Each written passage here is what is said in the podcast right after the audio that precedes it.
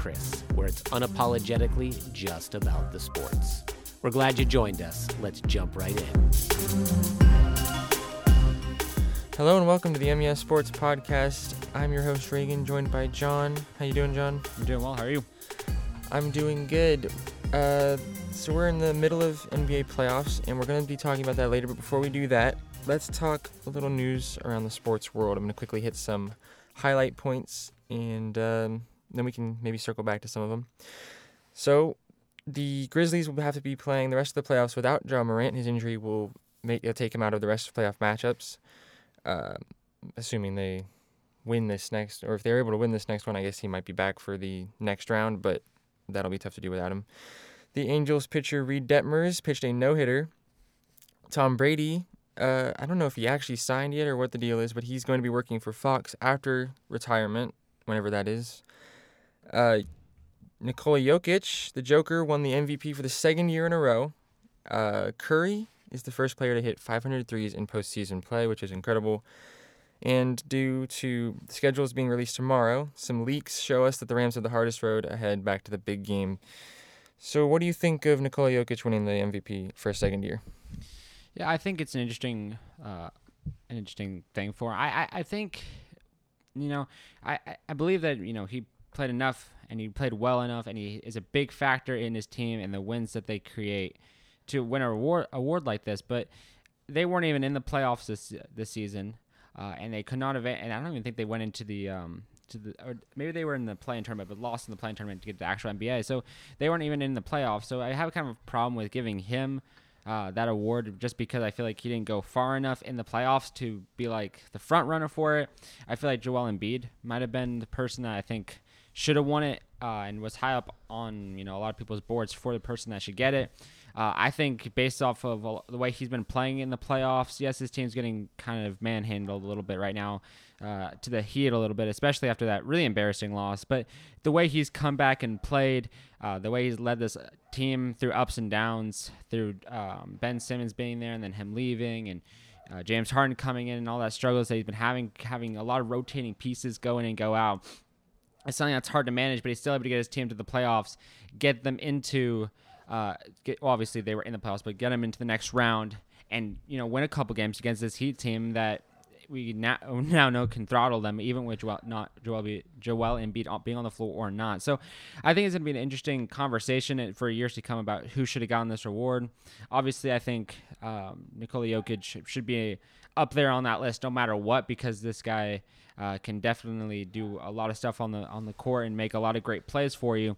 I also understand why they didn't give uh, Giannis this award because in a lot of ways similar to Joel Embiid. Yes, they're both in the playoffs, but unlike Joel Embiid, he didn't. Uh, he, Giannis did not get injured. He just has been struggling against this Boston Celtics team who has been able to do pretty much anything to stop him. So ultimately, I think it's gonna be one of those things where people will be like, Joel Embiid was up there on that list, should have been in question. But um, I think there there's sides to both of this argument, but ultimately, I like the award going to him. I think he's a great basketball player for this Nuggets team and is a staple for this Nuggets team. And it's the type of player when that full Nuggets team is healthy and when they have everyone back next season can make a strong push for playoff contention. So I think that kind of speaks to what he's been able to do. And plus, when you watch him play, there's pretty much no bigs in the league that are more fun to watch than him. Yep. Um, and the way he can dish the passes, get the assist, score, and hit the three. So I think it's been really interesting to watch, and I'm excited to see where it goes from here. Yeah, definitely a fun player to watch. All right, let's talk about the schedule. NFL schedule is being released tomorrow. Um, what are you looking forward to for that, and what do you think are going to be some of those outcomes for um, seeing some teams' roads to the playoffs? Yeah, I think it's interesting because I read an article that said that Tom Brady completely wrecked the uh, schedule uh, by coming back. They had to reschedule some of the Tampa games into prime time and move things around, give them better matchups and all that stuff. So ultimately, we now know that Tampa's probably going to have a pretty hard road this season, and they're going to put them in a lot of prime time games. So I'm excited to see exactly how many of those games uh, are in are in prime time and how many of those games are on Thursday uh, night football, how many of those games are on Monday night football, you know, uh, and maybe even Sunday night football, and who they're playing against. Because when they're in prime time games, you automatically get the best of the NFC. So I believe there'll be some Rams. Uh, one of the I know they're playing the Rams, so I think that game's going to be in prime time. And some of the other games, I don't know the exact, exact schedule because I don't have a pull up in front of me, but I'm excited to see who is playing who because obviously you can go online, you can kind of get a get a feel for who they're going to play in a given season, but we have no idea where those games are going to rest and where they're going to go. And I think that's one of the funnest parts about schedule release is being able to see exactly how things are going to look uh, and who's going to play who and when that week's going to happen, especially for t- fans that just can't wait to pack the stadiums. Which is another thing. I'm glad that fans are back in the stadium, which was a lot of fun last year, and it's been one of those things that I've really enjoyed that. Um, but the t- teams I'm personally looking forward to, and this is complete bias here, is is the Tampa Bay Buccaneers uh, Tom Brady. I'm really excited to see who he plays. The Rams, and I'm also excited about the Tennessee Titans. All three of those teams excited to see where the schedule kind of lands. And uh, ultimately, I think it makes sense for the Rams to have the long, hardest road to get back. But I don't understand that, that why the Dallas Cowboys and the Commanders have the easiest road because and I, I, don't know exactly how all this scheduling works. I know it's based off of conference and division, and, and you get a couple of uh, you do a, you play a couple of teams that are inside your division multiple times a year, and then you play guys in your conference and, and then cross conference. So I get all that stuff, but I'm I'm more I mean like how they decide the strength of your schedule. I, I get it makes sense for the, the you know the reigning champs to have to play a hard road to get back, but this Dallas team shouldn't be given any you know free passes or anything. They should have to play hard as well. And obviously, they had a pretty rough season last year. Was able to squeak into the playoffs, but still, I think it was pretty hard row for them. So it'll be an interesting situation to see exactly how that all pans out and works out. But ultimately, I, I think these schedule releases is always a lot of fun to see exactly where things lie, see when we get to see these rookies on the field finally, and how that's all going to look and you know shake out. But like I said, I, am excited to see exactly where this Tampa team lies because I think they're going to have. Um, you know, an interesting, you know, an interesting slate of games because, like I mentioned, they they had to redo because Tom Brady was coming back, and they're not going to give him any free passes. So, uh, yeah, I think it's going to be really interesting, and we're going to get the schedule release, I think, tomorrow at 8 p.m. Uh, I believe that's Eastern time. So, um, 7 o'clock Central time. Uh, so, yeah, that'll be an interesting kind of situation. I always really enjoy this. Okay, yeah, we'll be looking forward to that. So, let's talk NBA playoff basketball. We have the Mavs, Suns, Warriors, Grizzlies, Celtics, Bucks, and we just released a couple articles on some of these things, um, which you guys can check out on UmYeahSports.com. But let's talk about the Mavs Suns matchup because we haven't done a ton coverage on that. So let's talk about what you think's going there. Are they still tied in their series? No, the uh, okay. uh, Suns just won last night. Okay, so are they fixing to put this thing away? So it's a three, three and three and two series. Um, obviously Suns are up, and ultimately I was watching this game expecting just based off the score at the end to be a little bit of a lopsided uh, victory for the Suns. And at the beginning of the game, that just was not at all the case. Doncic was taking control of the game. All the Maverick players were playing extremely well, and it was a really big, just kind of fight going on. Not actual fight, but you know, a, a, basketball fight where each team was going back and forth, back and forth, and, and scoring buckets. And then the second quarter rolls around. All of a sudden, you're like, "Am I watching the same game? Did I did I change it back to an older game? What happened?" And the Mavericks literally could not knock down a shot to save their life. They were tipping the ball back out to the Suns players to give them an extra opportunity, which was very strange. And they really couldn't get anything going. They were trying to get inside to get gather rebounds, but it was like one Maverick player as opposed to four Suns players. So they were the Suns were able to get the rebound. It was just a really hard game for them to kind of finding any footing and that really just continued and it really didn't wear off and then finally maybe score a bucket and, and then they were just trying to find another one and they were just having to battle battle battle battle and it really wasn't working for them to find any way to get out of it and i watched all the way up to the fourth quarter uh, and i stopped because i got the gist of it and i, was seeing what was really happening here and also the three points plays were not really splashing down as much as you would like uh, at all times. And obviously, this this Mavericks team is a little up and down from three point range, but when they're hot, they can get hot quick and they can definitely claw back into the games that they are playing. And ultimately, this Suns team it just depends on what Sun team you get. Do you get the the Suns team where Chris Paul is fouling out of the game with six fouls, and you're able to get and you get him out of the game, you basically crush this Phoenix Suns team because he's such a uh, instrumental piece to their success. Or are you going to get a team where Chris Paul scoring 30 points and Devin Booker scoring 30 points and Ayton scoring 15 in the in the pain and they're just bullying you. And depending on what team you get, this Mavericks team is having a hard time trying to find their footing when they get this very physical Suns team that's very talented and very gifted at the game of basketball. And that's kind of what we saw last night, where they were really unable to get anything going after the Suns were able to call back into the game, get up, and then you know they never really looked back. Which is why this, if you watch the beginning of the game and then you watch the end of the game, you're watching two different, uh, two different tales. so I think if you really look at it, this series is really going to come back down to the next game. Ultimately, it's pretty obvious that it's going to come back to the next game, but I just mean it's going to really we're going to see a lot for the next series and i believe it's going to be the warriors that have to play the winner of this series so it's going to be interesting to see kind of who they're playing what type of skill level they're at like all of that because depending on if they get the Mavericks or the Suns, one's way easier to crush if you're the Golden State Warriors. And I like the physicality of the Warriors. So I think they can easily match the physicality of the Suns. And both teams have really talented players that can match each other well as, at different positions. So ultimately, I think either team that they get, I think that's going to be a really tight series if they get the Suns. But like I mentioned, I think I, I just I would not think that the uh, the, the Mavericks are going to be able to pull off this victory. Um, I think the Mavericks are just going to struggle. They they seem like this one of these teams that should be able to pull off these victories, but what we've seen, especially in this series.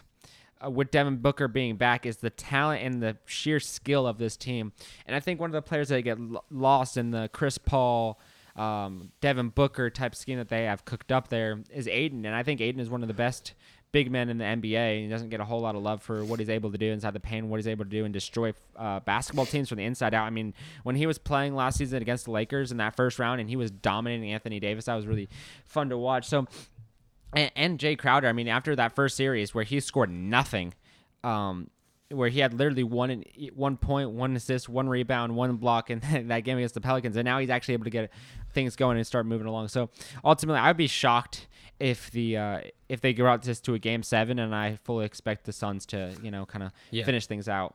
Yeah, definitely. All right, Warriors, Memphis.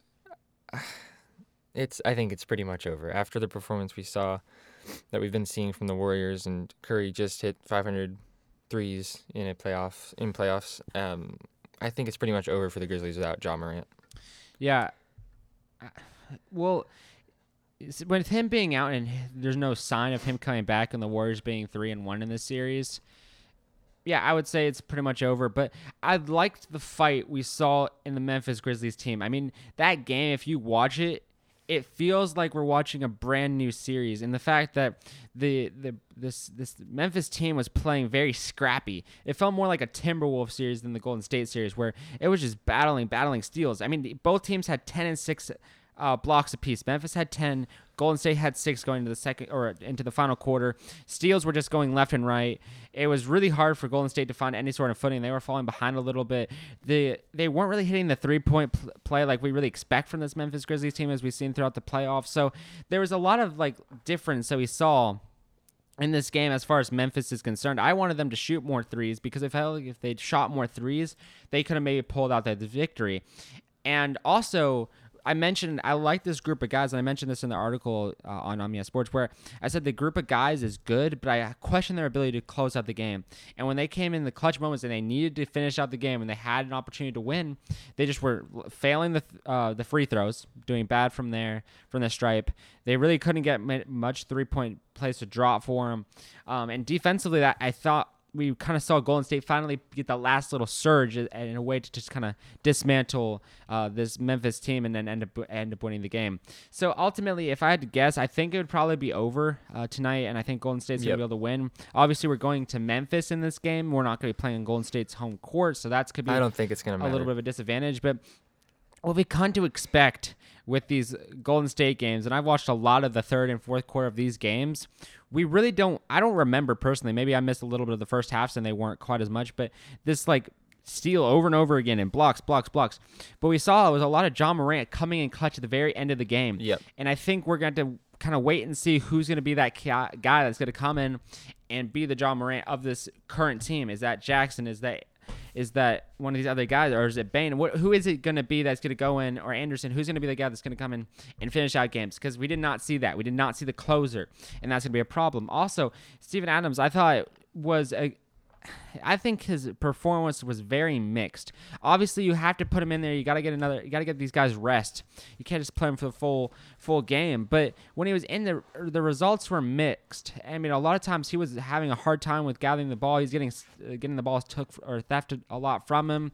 He did have a couple of nice passes, a couple good assists, a couple points at the paint. But I just felt like it was kind of a little up and down and ultimately that's from not playing a lot in these the last couple of series. But that loss of Ja Morant not he's doubtful for the rest of the games, and I think it's probably when you go doubtful, you're probably not going to play, especially with a bone bru- bone bruise. So that's pretty hard to come back into. Uh, and especially with three and one, I would not risk it if I was the Memphis Grizzlies, even if there's a slimmer of hope if you are willing to put your star player in jeopardy just to get one game, I mean, you have to win the next couple of games to even get into the series, and you're willing to risk it being fur, uh, further, you know, further injury for next season. That's not thinking of the bigger picture here, because right now you just got to field the team that you have, play the players that you have. And I fully expect a battle. I don't think they're just going to roll over and say, okay, there's not enough time. We can't come back into this. I think it's going to be very similar to what we saw a couple nights ago where, where Golden State was having to fight tooth and nail to get things done. But the, the other thing, the reason the Golden State was able to, able to claw back into this game was they're able to hit down the three point play with Curry. Um, gosh, I'm blanking out some of these other guys' names, but with these guys that they have on this Golden State team. And when they're able to all get hot behind the three, they were able to claw back into the game and boom, boom, boom. And then all of a sudden it steamrolled and then the defense paid off eventually. And the climax finally happened. So ultimately, like you said, I don't, yeah, I think it's pretty much a foregone conclusion that this this Yep. is going to end this way. Yeah, and you're talking about guys on the Warriors team being able to hit threes. We saw in the Celtics Bucks game, this last game four that we saw, Al Horford really stepped up and was hitting lots of threes. He got a lot of stuff done for the Celtics in that game. I think he's probably one of the main reasons that they were to win that game. They're tied right now in their series. What do you think is going to happen for them? Okay. So I was debating on when I should break, you know, this this fact that's going to hurt Milwaukee fans. But go ahead and say it now. This series should be 4 0 in, in, in Celtics' favor. And I'm not saying that because I'm thinking that they're going to go to the finals, not biasly in any way, shape, or form. But while watching the last four games, the Celtics have shot themselves in the foot every single time. They. I have another strong point I'm making a minute, but you know, one at a time. Um, and all ultimately, we watched it go uh, when this Celtics team, if Tatum, Jaylen Brown, Marcus Smart are not in sync, and all three of those guys are not knocking down shots consistently and well, they lose the basketball game. But as soon as all three of those guys, or at least a couple of those guys, start hitting the three well, they crawl back into games. And we saw that especially in game three when they almost won it after playing horribly the entire game. They were able to play good enough defense that kept them in the game close enough that at the end, they were able to almost come back and almost hit that that questionable it should have been a three point play. That should have been a three three points at the line. But they almost were able to get that free throw in at the very end of the game to tie it up and get into the ballgame. The fact that they were even close to get to that point within striking distance is uh, is truly incredible. But i just want to make a couple of points here about the last game that we saw. Tatum is still struggling behind the arc at three point play range. That's just something that we've seen in the last few games, and he's struggling with coming back out of that you know that funk a little bit. But other players are able to play such great defense that it doesn't matter. Um, they're able to lock down Giannis. They're able to lock down Jrue Holiday. Lopez is getting to the line. That's fine. Those big guys are not great at shooting the free throw. So they're getting them and they're guarding extremely well. Yes, there's times where Giannis can get inside the paint and score, but there's a lot more times where they're forcing him to take shots he doesn't want to take or cannot take, or they're getting him to miss and get steals, and that is why they're getting into games or even close. Because that's what we especially saw in, in game four. They were slow, they weren't perfect, their offense wasn't great. But when Al Horford or Marcus Smart or Jaylen Brown or Pritchard or any of these guys got their footing, things took over. So as long as they're hitting their three, and as long as they're playing defense, I'm going to emphasize defense is way more important than offense because you can crawl back into the game with great three point plays if you play good enough offense. Because if you get them to struggle and you're struggling and you're the team that gets out of the funk the fastest, you win the basketball game. So that's kind of what we see in this series thus far. And I don't see that changing. The Celtics are now up three and two. Is that correct? I think. Oh no, no, maybe. I don't. It's two and two. They're tied. It's tied. Yep. Yeah. So, and, and I, I mean, in this team, this this the Celtics team. The other point I want to make is their ability to get rebounds has been insane. They're you know they're going at you, and they're gonna be physical, and they're gonna go at you, and they're gonna punch you, and they're gonna try to get into you a little bit, and they're gonna play a little bit physical, and they might get a little annoying to you, but that's why they're getting into foul trouble.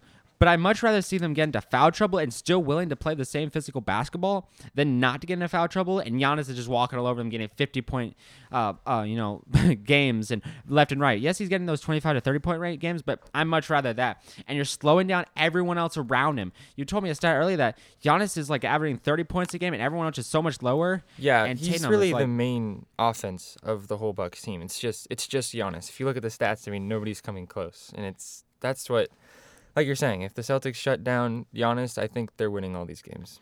Yeah, so that's why I think this game this should have been the only sweep of the series. The other point I want to make is another offensive point to the Milwaukee fans, but I don't think Giannis will be looked at the same again.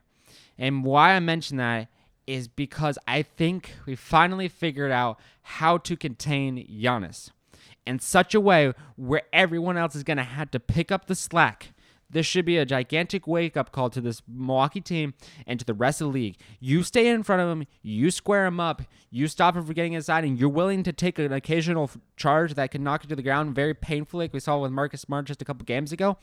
You shut him down. You do not let him to have the success he's been able to have over the last few seasons. And that's just how it usually works. Where there's a guy that's really taken over the league, they always have to find a way to uh, adapt to what's happening. And we saw that with Nikola Jokic. I think that's one of the reasons why he's at the top every single year because he's not trying to score by himself every single time. He's way better with the uh, passing and the assists. Giannis just wants to score.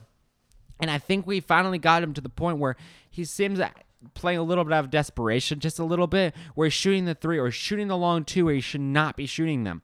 And he's not able to hit the free throw. So I feel like the Celtics have found the blueprint to how you beat Giannis and how you keep him contained. Because normally Giannis's fingerprint would be all over these games, but for whatever reason they're kind of all over the game, and then all of a sudden they just kind of get you know scrubbed off by the Celtic team, who then roars back, and and I think that's just a testament to I mean, at the beginning of the series, I said you got to take advantage of Giannis minutes, the minutes where Giannis is not on the court. But maybe it's take advantage of the minutes he is on the court. Make him struggle, make him wear him down, wear him down, wear him down, wear him down. And I feel like that's when you have success. Because personally, I much have rather have Giannis on the court than Lopez on the court. Right now, that's kind of how I feel because Lopez is just a just a dominant guy. I mean, Giannis missed both his free throws. Lopez was there to tip back up, get the two points anyway. All the oops, rebounds, getting to the free throw line, getting into bonus. It's just everything's just kind of playing and coming out of him. So I think it's we're at the point where um, Giannis is getting found out a little bit, and this is the crossroads. If people are able to take this advantage, and this is the blueprint people use.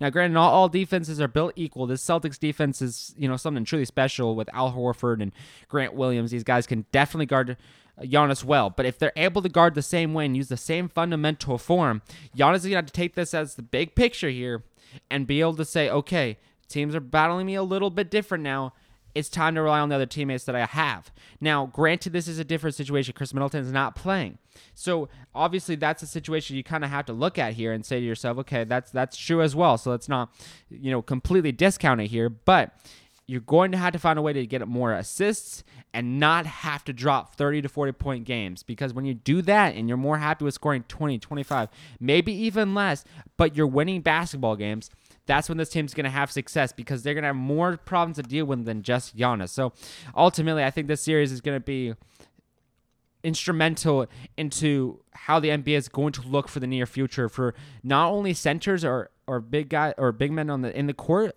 but it's going to be for the next generation of people that go onto the NBA where they're centers. They're going to have to be willing to pass and not just score.